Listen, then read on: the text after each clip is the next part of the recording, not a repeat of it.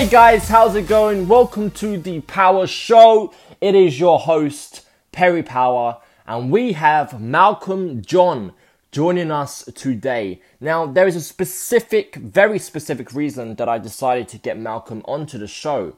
Now, he is local to me where I live in the UK, which is in Bracknell in Berkshire, and he lives just down the road from me. Um, and he decided to share his story on social media in a local Facebook group that we're a part of. And uh, when I read his story about his mental health and about his his weight and his journey through life, I read it and I was like, wow. One, that took guts for him to share. It took huge guts. And two, I felt the passion, I felt the love and the need to help other people, and I got that through his words.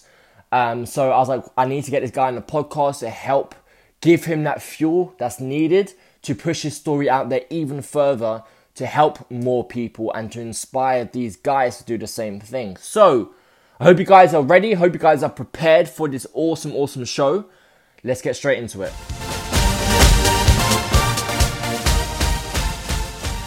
Power show. We have Malcolm with us today. Um, Malcolm is very local to me and where I live in Bracknell, Berkshire, and he has a tremendous story. And as soon as I heard his story, I was like, I need to get this guy onto the show so he can spread his message and inspire other people to do the same.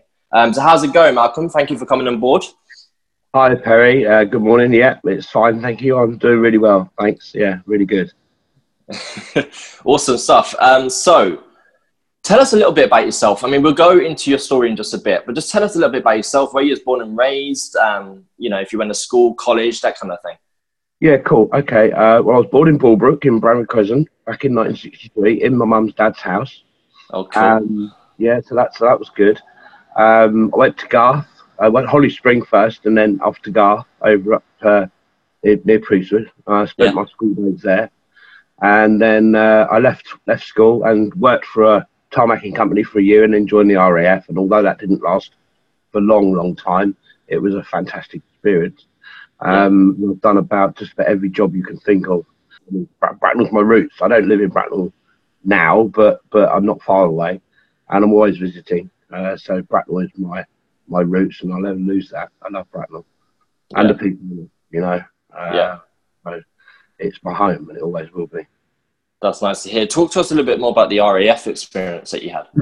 Okay, um, I decided when I was about 14 to join the Air Cadets, which was then based at the RAF base uh, near Broad Lane, um, which is now a massive housing estate. That's where uh, I live in Broad Lane. Oh, okay. Well, there was a, just past the railway bridge going up towards town. Uh, there was a big RAF base on the left hand side, and uh, I was there in the 2211 Bracknell Air Cadet Service. Uh, I ended up as a corporal, and I used to take the team, the guys up shooting up at the sports centre. Uh, we, okay. used to, we used to use live 2-2 rifles for that, and we did the basics, aircraft recognition, uh, marching stuff. And when I'd done that, I realised that I wanted to do that for a living. So after spending a year after school working, I joined the RAF uh, on the 5th of August 1980.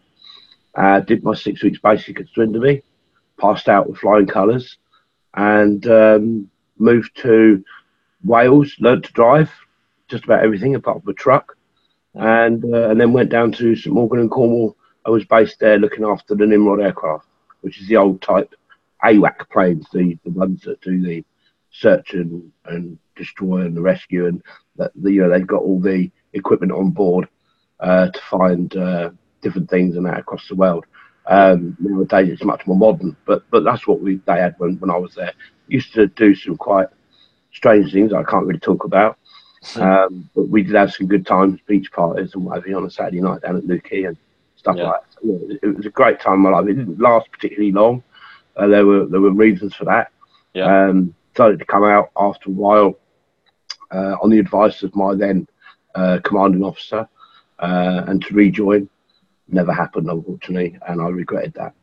But but I loved it. It was great. The camaraderie and the you know the teamwork was was amazing. So so yeah, it taught me a lot. A lot of, taught me a lot of self respect, self esteem, and respect for other people as well. So I yeah. try and live my life now. If if I come across a problem now, yeah. then I put my RAF head on, if you like, and I go back to the mindset that I was taught how to deal with things then, and it helps me a lot. So yeah. Okay, that's that's really cool. So, what would you say are the biggest skills and the biggest takeaways? The biggest things that I learned in the RF was was self respect. Um, you have to look after yourself. You have to respect yourself. You have to you have to love yourself. Uh, until you learn to do that, um, it's going to be hard for people to learn to love and respect you, uh, and for you to love and respect others as well. Because if you don't, you ain't going to go very far. You know, unfortunately, these days there are a lot of people who don't understand what respect is. Um, and it's not it's not about being in a gang and you know uh, looking after your mate in a fight or something like that. It's more like I will open the door for a lady even now. Um, I will let someone behind me in a queue with one item go first, even if it's a bloke. I will open the door for a man. It's just respect for other people and the world in general. And I know it sounds idealistic, um, but I try and pass that on, and hopefully, then you get what I call a ripple effect, and hopefully it will pass on to other people. You know, I'm always, I always, my my mum, bless her, had a great saying, and she said to me, "Forget yesterday, it's gone. You can't change it. Don't mm-hmm. worry about tomorrow. You might not be here. Do one thing a day to make yourself proud." and you'll be all right. And that's what I'm trying to do. Do one thing a day to, to help someone, smile at someone, let someone out of junction. Doesn't matter what it is, smallest thing. And hopefully that'll, that'll resound around the world and it'll all be a better place for everyone. Yeah, that's, that's really nice. I completely agree with that. You know, the amount of, if you think of the people you know, the amount of people that get stressed out who still hold on to emotions about something that happened yesterday or something that happened last week or last year or when they were a child. And they can't change it, but they still let it hold on to them and they still let it change their future in a way. Totally. It's one of the hardest things to let go of that, though. It's yeah. not easy. And and I'm not saying it is, it's not. And I've had to learn to do that with a lot of my life. I've had to go of a lot of things, and it's been very, very, very hard. And I would never say it's easy. It's not. Um, and, and, if you can do it, then then then hopefully it will help you. Um, but to do it takes a lot of guts, a lot of courage, a lot of help from your friends and family as well. You need the support there to be able to do that.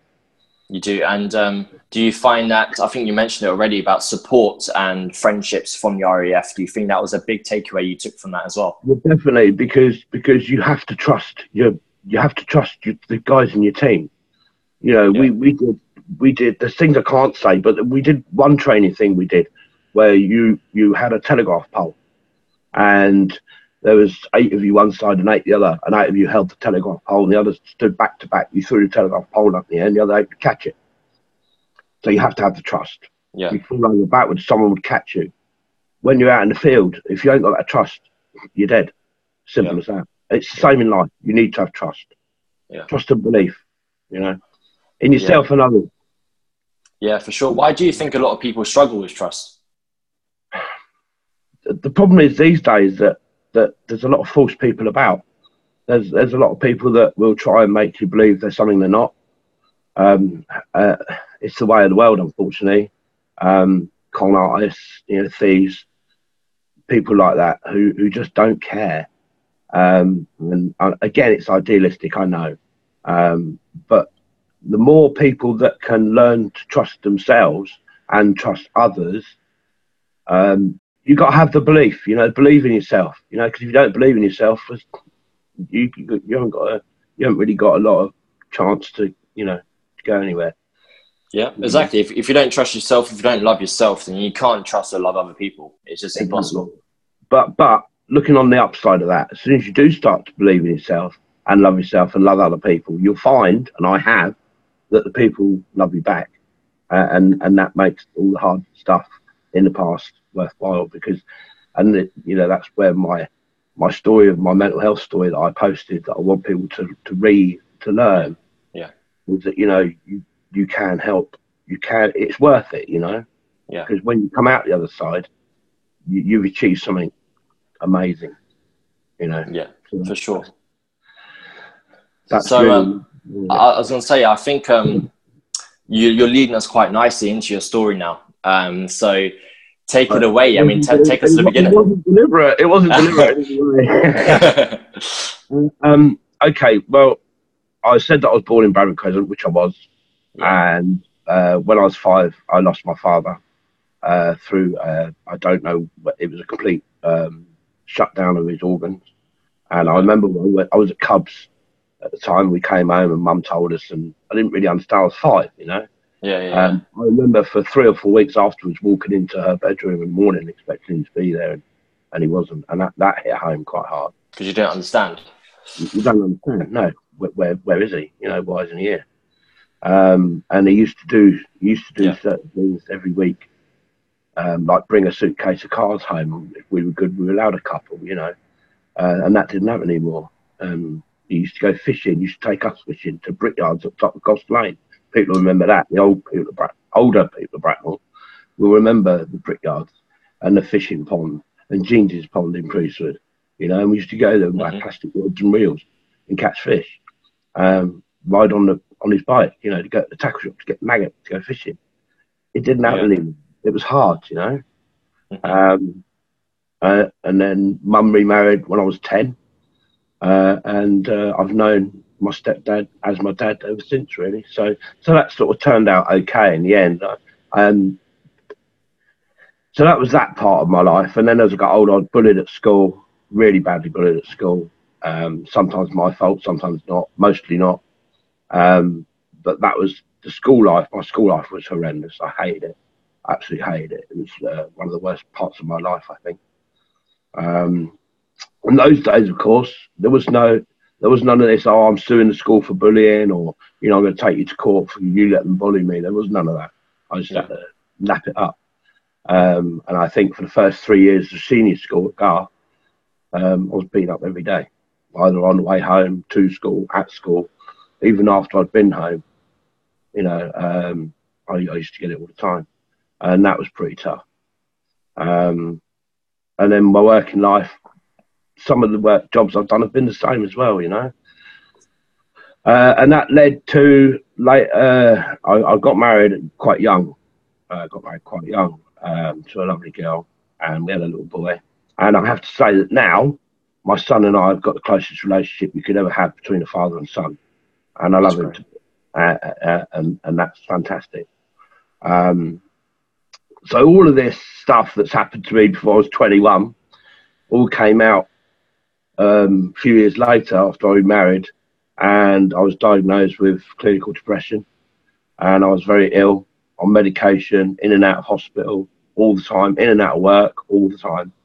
Didn't know where I was coming or going. Um, hated my life, hated everybody. Couldn't see past it. Could couldn't see an end to it at all. Um, and it all came to a head.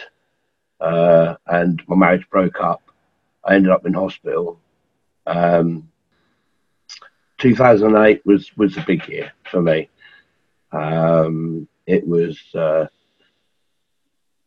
it was pretty horrendous, and this this this is the hard bit. Okay, this this for me, and I'm sorry if I'm a bit sort of jumpy on it because I apologise. It it was quite a terrible point in my life. Um, I'd been out of work, uh, been off work, sorry, sick for about six months with depression. And um, my wife couldn't deal with it and had enough and said, That's it, you're gone. So I packed a bag, took what money I had in my wallet, and left. Uh, went into town, bought loads of alcohol, as many tablets as I could get, took all my medication with me, sat somewhere quiet, out of the way, took the lot, took the lot, um, and ended up somebody found me. I don't know how and I don't know why. Someone found me and I ended up in hospital. Spent three days on life support. Um, stayed with friends for three months. Then we decided to make another go of it, and and and and and that sort of was a, a, a little turning point for me because I'd given up. I'd given up and, and I didn't want to go on. And when I realised that I had another chance, maybe, I decided to ask for the help that I really needed. And that was that's the biggest and hardest step of all to take is to ask for help because until you do that, you're not going to get better. Mm. Um, and no one can make you do that. It's not something you can just do. You can just if someone says, "Oh, why don't you go and see the doctor? Why don't you go and see a specialist?" You can't do that. It's it's yeah. it, it's, it's up here uh, until you actually make that decision to ask for help, then then you're lost. But as soon as I did, I got the help I needed. I spent 16 weeks one to one with a, a, therapy called CBT. Now that doesn't work for everybody, and I'm not suggesting it would, but it worked for me. Uh, and after 16 weeks, I, I end up with a list of things that I needed to do. Um, and I did those things one at a time on my own. And once I'd done those things, I really turned a corner. Um, I'll give you a little example of those things was to yeah. visit Norman's grave. I hadn't done that since the burial. I couldn't face it. Um, so something like that. Visit my dad's um, entry into the book at Slough Crematorium. I hadn't done that. I did that. Those, those that kind of thing, you know, to let go, basically. Yeah, yeah. To let go. Um, so I did that, and in 2010, I was at work, no money, and got a little job at cricket, a cleaning job at a cricket club. And while I was there, they said, "Look, do you want to do some bar work?" Work. Someone said, "Can you do the maintenance here?" Oh, yeah, I could do a little bit of maintenance, paint a few walls, and you know, cut a bit of grass on the outfield, you know. and excuse me. And then someone said, um, "Oh, uh, can you come paint my fence in my garden? Can you come and you know paint my shed?" And six years later, I ran Handy Max small gardening business, thirty customers and four contracts. It lasted for six years, and and I've never looked back. Okay, I don't do it now. I can't physically. I've got a good good job, um, but I've not looked back. No depression, no tablets, no doctors, no nothing and and now I'm here. Here I am today, a better person for going through it. And my main message to people is this: you know, you're worth it. You know, you're worth the effort that you need to make to get better. Because at the end of the day, the world's going to be a worse place without you than it's going to be a better place. You know, it's not going to be better without you. It needs you. That's why you're here. And my goal in life, my only goal in life, I only got one real big goal, is to help one person. If I can help one person, then all the years I suffered and all the rubbish that I've been through has been worthwhile. And that's that's that's all I want to do really. That that's that, that, that's that's the message I want to get across, you know. Yeah, you've you've definitely conveyed that so far. Um, yeah, no, I really respect you for opening up like that. Be willing to to share your story. What at what point did you make the decision that you want to get your story out there? Well, it, I've I've been wanting to do that for a few years. Um, I I I I'm, I can't mention names. I've got a friend, a very close friend of mine, and they've been suffering, and they keep saying that I have helped them, and and they feel so much better for me just talking to them and being there. And and I thought, well, if I can do that for one person, can I do that for another person? Can I can I get it out there and multiply that and try and help other people? And I thought, well, this is what I, this is what I'm here for. Yeah, I'm here to work. I'm here to pay the government taxes. I'm here to do all the usual stuff. But I, this is my role in life to help people, and and that's when I decided a few years ago that that's what I needed to do. And when We Love Bracknell came along and I joined We Love Bracknell and I realised how many people were on it and how many people were suffering. I thought, well, this is a great place to try and get the story out, you know. Yeah. Uh, and, and now I've done that. It's led to more. I've had messages from people who want to hear my story and saying, look, you know, I know you can't help me, but can you talk to me for two minutes? Can you give me this? Can you tell me that? I can't give advice. I'm not professional. I can't tell you what's going to work and what's not. I can't make you better. What I can do is tell you my story and tell you that there is light at the end of the tunnel you can get there and you're worth it. And that's what I try and do. And that's what I'm going to keep doing. And if it helps one person, great. If it helps 10 people, fantastic. If it helps 100 people, I'm amazed. You know, you just keep, keep going, you know. That's that's what I want. Keep going, yeah. Just keep going, yeah, you know. what type of person you are. Yeah. it's, it's, it's, it's a mentality. It's a mentality. And I told you a little while ago a story about um, 2010 I, I, started playing a sport called tank, which is with metal balls, French plate ball. You know, you play on the beach with plastic balls. You know, yeah, yeah. Like in the league, and we had a gala dinner in the November, and I was 19 and a half stone, and my dicky bow suit laughed at me. As I couldn't even get the jacket halfway up my arms and trousers halfway up my legs. You know, yeah. and I couldn't think about this. So the mentality of what I used to have back in the day when I was in the IF kicked in. I thought I can do this. Believe in it. Believe in yourself. You can do it. So I started training. I started eating properly.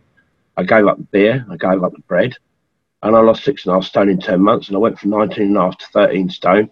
And I wore my Dicky Bow suit to a gala dinner. And that gave me such a great feeling that I'd achieved that, you know? So you can do it, you know? You just got to believe in it.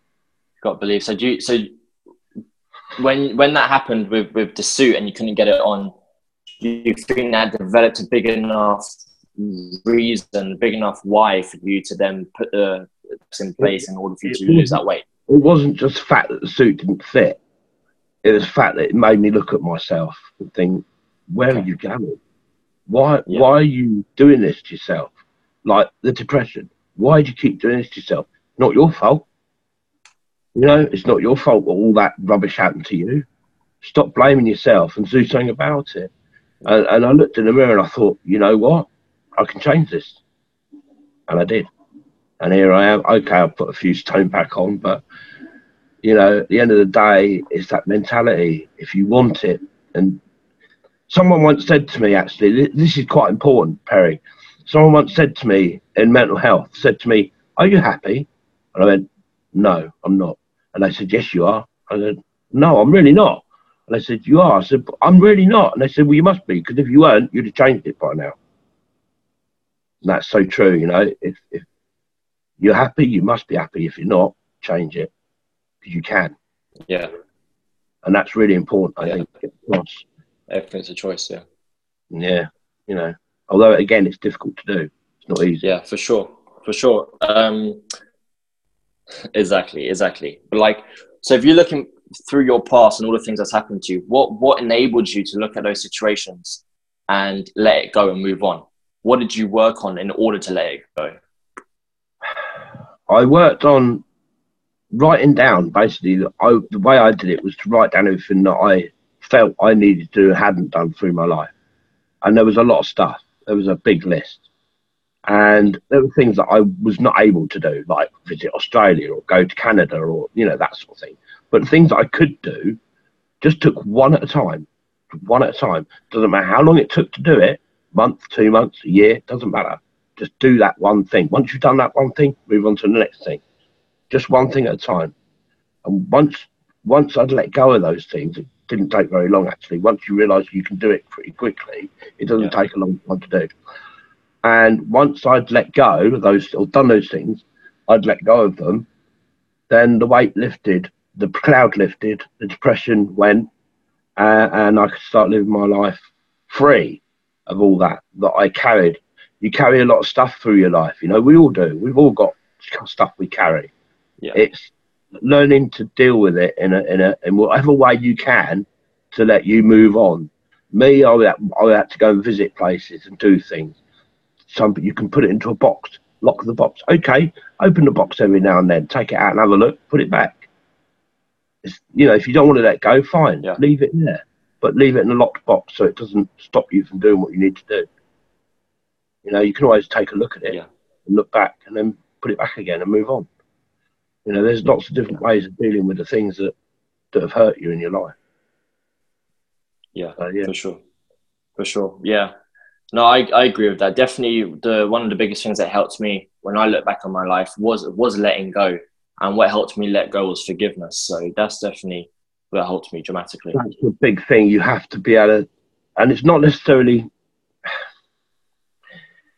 It's not necessarily forgiving the person that did whatever they did or, or the situation. It's forgiving yourself because you're not to blame, and you have to forgive yourself to be able to move on. If you don't forgive yourself, then you, you know it's like loving yourself, believing in yourself. You have to forgive yourself. Well, although you might not be to blame, you still need to forgive yourself to let go. Otherwise, you're going to keep blaming yourself. And although you might not blame anyone else, and you might believe in everyone else and love everyone else, you won't believe in loving yourself. And until you do that, you, are stuck. You know. So yeah. you need you need you need to forgive yourself and believe in yourself and love yourself. You yeah, know. Definitely. Um, yeah, definitely. Talk to us a bit more about your poetry. Ah, my poetry. Yes. Well, um, okay. Some of the most famous poets in history um, Spike Milligan, for one, uh, wrote their poetry when they were depressed, believe it or not. Okay. Um, and my first poem I wrote in 2000 when I was in hospital. and we had a craft day, and you could paint, you could write, you could draw, you could do whatever you liked. And I sat down and, and I just sat there in front of a blank piece of paper, and the, the person came over and said, "You haven't done anything." I said, "Well, I don't, I don't want to. I don't. I've got nothing to do. I've got nothing to draw." So, well, what about a story? I said, I can't write stories. I'm not an author. Well, write a poetry story. I said, I can't write poetry. People just write a story, just anything. Memory. And as I was talking earlier about my dad before he passed away, that used to take us fishing. Mm. So I wrote a poem about, I remembered the mist on the water as we got to the pond and the kingfishers we saw and the fish and things like that. And I wrote my first poem called The Living Water. Um, uh, that was in 2000. And when the person running the group saw it, they said, Oh my God, that's incredible. You need to send that off somewhere and enter a competition. And I said, No, no, I can't be doing it. And they said, Well, I'll do it for you if you want. And I went, Yeah, okay, whatever. And I came in the top 10 out of a national competition and it got published in a book as nice. my problem. And I thought, well, somebody liked it. And then I did a few for the kids and and now I just every day, every other day, or I'm inspired, or someone gives me a subject, give me two minutes, I write a poem, and it takes me literally minutes. And I wrote a rap. Don't laugh. I wrote a rap. Um, one night I was sitting up and I couldn't sleep. The first paragraph goes something like, um, uh, "I close my eyes, but sleep does not come to me. All I can think of is what life has done to me. I've forgotten no, my life has gotten me so down, I've forgotten how to smile and you know how to frown. And that's the first paragraph. And, and I wrote this rap, and one of my friends said to me, Oh, that's amazing. That's brilliant. Oh, that's really, really good. In fact, there's a family member that said, Yeah, you should do this more often, rap stuff. And we could, because it only takes you two minutes, we'll give you this name. So my, my the name he gave me was uh, MC Max Speedy. So that's my that's my name. yeah. So but that's the only rap I've done. But yeah, um, and and I just write and write, and, and it does take me minutes. And someone something will inspire. I'll see something, or someone will say something, or I'll meet somebody, and like yourself, um, and, and I think, wow, I've got to write a poem about that, and it just flows, and it helps me with my head as well because it's helping someone else with enjoyment yeah. and love and kindness and making their day a little bit better. And that helps me big time. So I love, I love, poetry. it doesn't always have to rhyme. It doesn't matter what it is. And sometimes, you know, you don't have to do things to get it out. Put it down on paper. Yeah. Get yeah. Write about it. You know, I said bye to my mum. I wrote her a letter. I went down to where she lays and I burnt the letter and, and that let go of that situation, you know, when I lost my mum. So, you know that's how I dealt with that. You know, it's all it's always about you have to travel miles and do all these things and uh, put it down on paper, look at it, remember it, get rid of it, gone. Yeah, you know. But the poetry, yeah, no, it's it's a passion. Um, and one day I'll get a book. One day maybe I'll get a book. I'd love to. Um, it, it's just anything, any subject, any subject about anything, and I'll have a poem in two or three minutes. It'll be there. Yeah, um, well, you did it for me, didn't you? I know, I know. That's what I said. You know, you know what I'm talking yeah. about. Yeah. Um, you know, so because I felt inspired by you, you know, uh, and it doesn't take a lot to inspire people, you know. Yeah. So, yeah, it's, uh, that, that's that's where that comes from, anyway. And are you looking to take it somewhere potentially?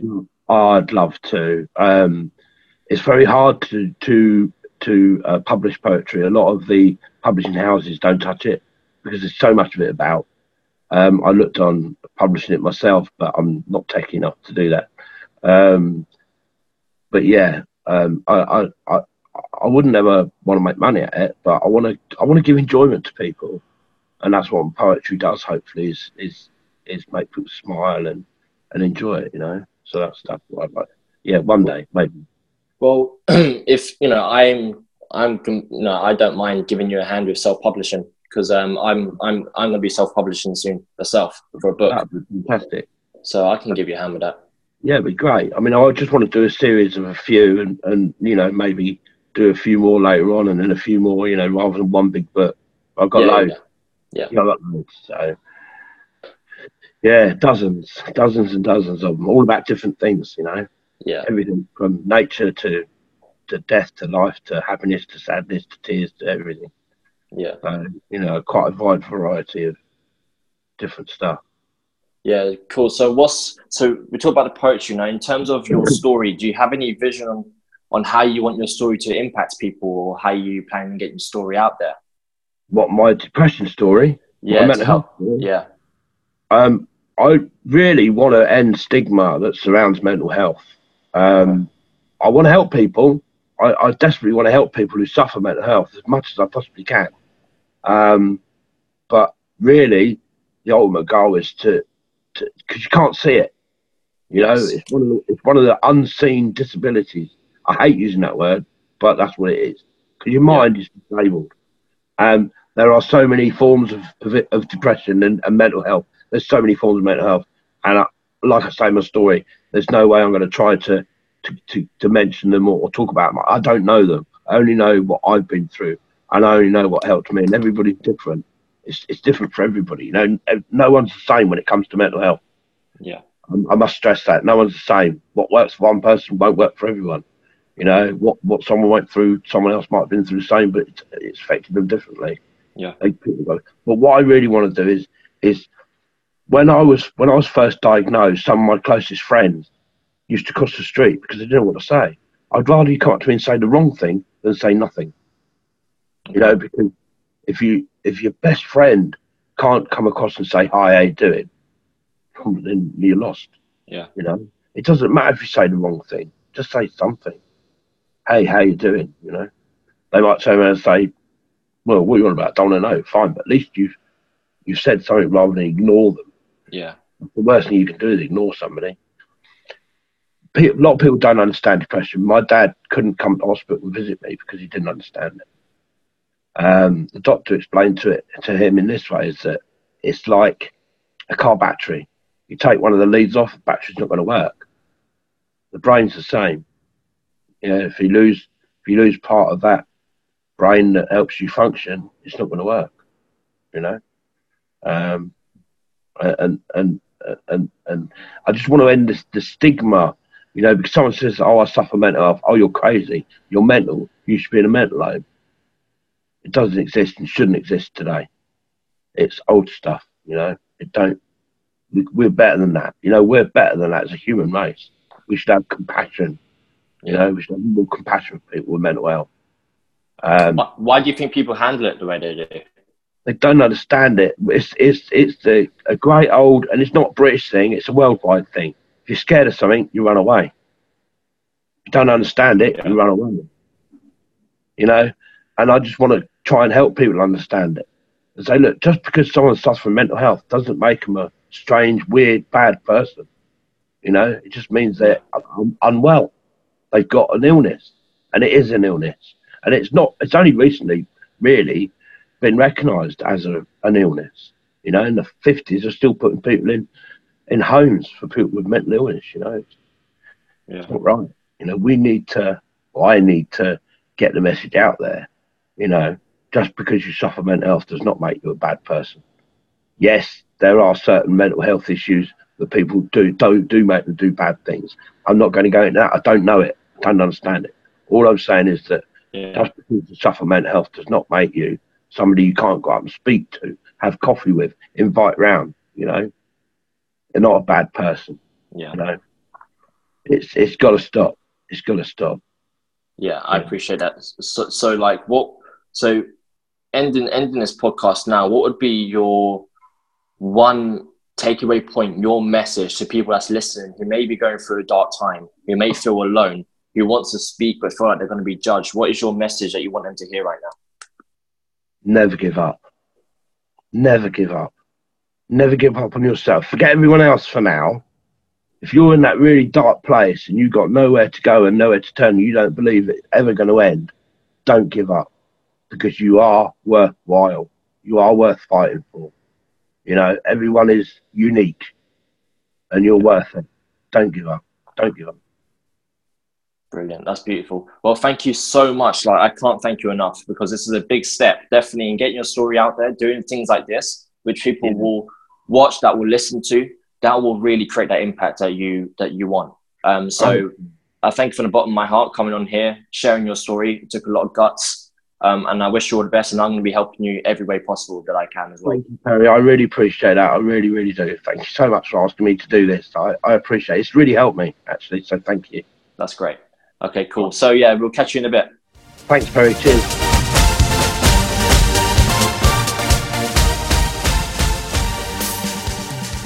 Wow, that was like an emotional roller coaster, right? Like Malcolm has been through the grind through life, and uh, I think it's very inspirational um, and remarkable at the fact that he's gone through those times, he's gone through those situations. He got to a point where, you know, he wanted to, and he attempted to end his life. And he came back from that, right? And he came back from that, and he's in a position now where he doesn't want other people to go through the same thing. He doesn't want other people to feel alone. He doesn't want other people to feel like that they're a burden to their friends and to their family, and they're a burden to to life. Um, and I, wow, I just think he's a remarkable. He's just a beautiful human being. At the fact that he's gone through this and he just wants to help other people. Um, so I really, I really hope that you guys listen to his words um, and it, it, it impacted you in a certain way, whether that's for yourself or it's for someone that you know whether that's a friend or a family member, you know that they're going through a dark time and you want to help them, maybe share this podcast episode with them or just try to convey the same message that Malcolm tried to convey in this episode. I think is, you know, if we all work together to try and help this and try to tackle it, then the world is going to be a much more safer and more beautiful place. Um, so I really hope that you guys like this episode. Um, if you did, make sure you head over to iTunes, rate our show, um, give us a rating so it can help other people um, find the show and help impact them uh, in the same light. So, thank you for joining us today, guys. Is you know it's taking me away. I'm kind of speechless right now. Um, it's definitely taking me away, and I will catch you on the next show.